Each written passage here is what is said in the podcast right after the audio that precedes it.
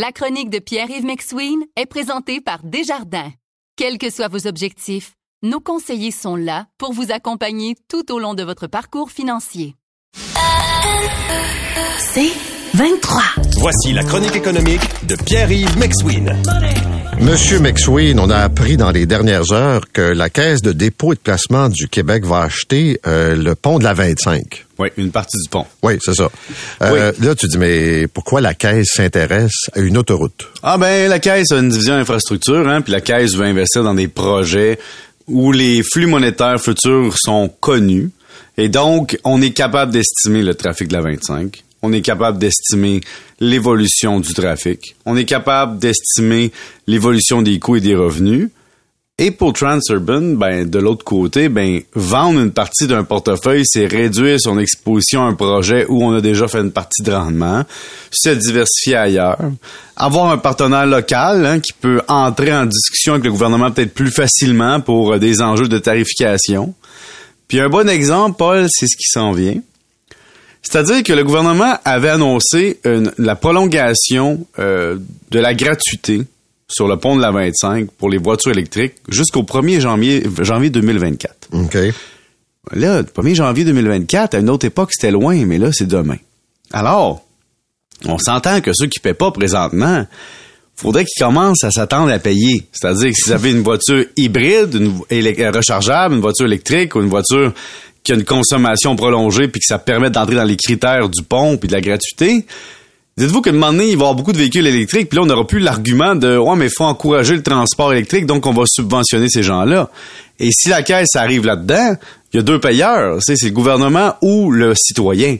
Donc, si le citoyen ne paye pas parce que euh, ne paye pas parce que c'est le gouvernement qui paye, jusqu'à le gouvernement va dire c'est logique de payer pour une voiture électrique qui se rationalise toute seule présentement parce que quand on en a une, la valeur est bonne.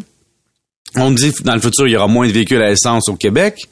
Et puis, on sauve le coût de l'essence. Et donc, je vois pas, là, je vais pas me faire d'ennemis à matin, là, mais je vois pas présentement ce qui pousserait le gouvernement à prolonger encore un billet favorable aux voitures électriques.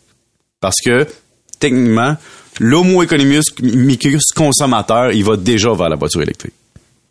Alors, voici. J'ai hâte de voir. Mais, tu sais, t'as un tarif réglementé demandé. On n'a pas fait d'un pont semi-privé pour finalement le payer publiquement avec des passages électriques payés par le gouvernement. On s'entend.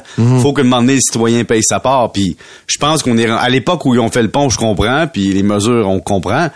Mais dans le fond, qui ça favorise le véhicule électrique sur un pont payable? Ça favorise les gens qui ont les moyens de s'en acheter un, qui en ont eu un d'avance, puis qui paient moins cher leur rou- le, le rouler avec le véhicule parce que c'est subventionné. Le seul facteur qui est désavantageux, c'est que tu paies plus cher ton véhicule.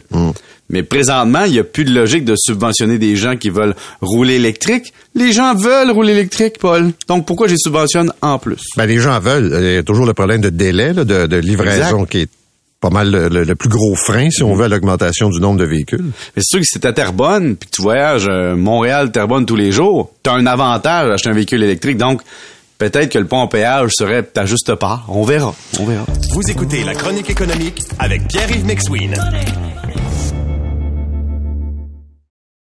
Maintenant, euh, les données économiques continuent, je dirais, de nous faire naviguer entre le positif et le négatif. Oui, on se sent comme euh, qui nous niaise?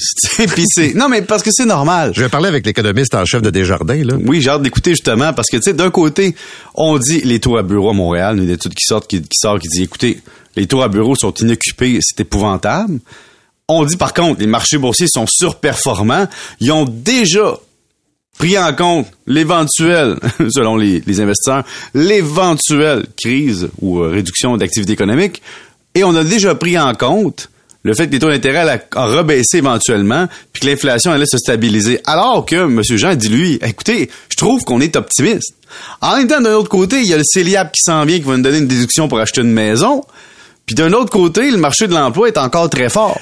Tu sais, a côté que l'inflation, on dit que ça va commencer à ralentir parce que les gens ont de la misère à payer leurs Mais affaires. je vais te poser une question. Vas-y. Sur les espaces à bureau. Oui. J'ai pas, j'ai pas euh, de sondage à te soumettre, là, mais je, je sens, je peux me tromper, là, mais que le retour au centre-ville, c'est comme faire avaler une roche à bain du monde. Euh, même une journée ou deux par semaine, Il y en a qui ont développé un autre style de vie. Tu sais, avant, c'était cinq jours par semaine qu'on voit Ouais. quand même. Là. Et 5, et 5 Paul, ça, c'est les chanceux. Moi, j'étais dans du 6, là. Oui, oui. Du 6 puis du 7. Non, mais ce que je veux dire, là, je suis pas convaincu que, un, ça fait plaisir à bien du monde. Et que, deux, euh, est-ce que les entreprises, les bureaux d'avocats, les grandes firmes, là, vont avoir besoin toujours autant d'espace dans les prochaines années? Je doute. Ben, t'as plusieurs arguments très bons. Un, euh, on peut-tu dire que le côté, ce qu'on appelle du hoteling, ça, dans les années 2000, quand je travaillais dans les firmes comptables, c'était révolutionnaire. C'est-à-dire, les boss n'auront pas leur propre bureau, ça va être des bureaux communs, et ceux qui seront là, hein, puis se pointeront au bureau, ils utiliseront les bureaux. Il y aura plus de bureaux attitrés pour rien à une seule personne ou deux personnes. Ouais. Ben ça, c'est rendu plus généralisé. Deuxième point, tu as raison. Avec les gens au niveau corporatif à qui je parle récemment, c'est toujours le même enjeu. Hey, va pas dire que le télétravail, c'est la nouvelle affaire, le fun, puis tout le monde veut ça. On tente de ramener nos employés au centre-ville, puis on n'est pas capable. Ben non, Ils veulent ça. pas. C'est comme donner un ananas à un enfant, il l'a dans la bouche, tu veux y enlever. L'enfant dit, tout le monde en a un, j'en veux un moi aussi. Puis l'autre affaire qui- qu'il faut regarder, c'est, on dit présentement que les gens ont une pression sur les taux variables, puis ça, ça leur fait un, ça leur crée un problème de payer leur hypothèque sur 12 mois.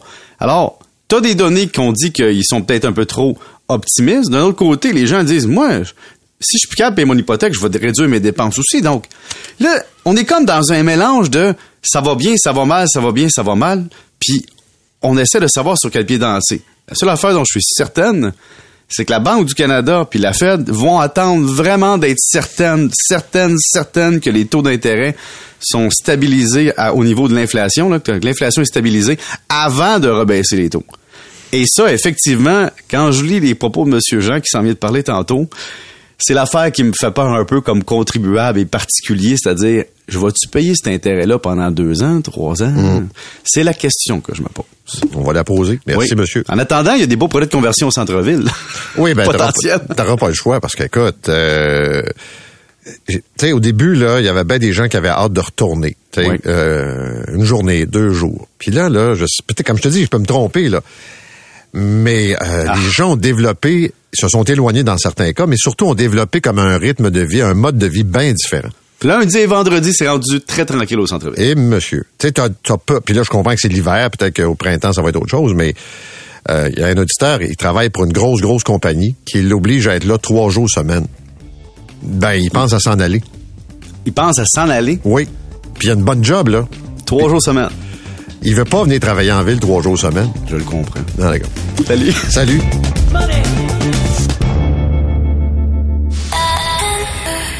C'est 23.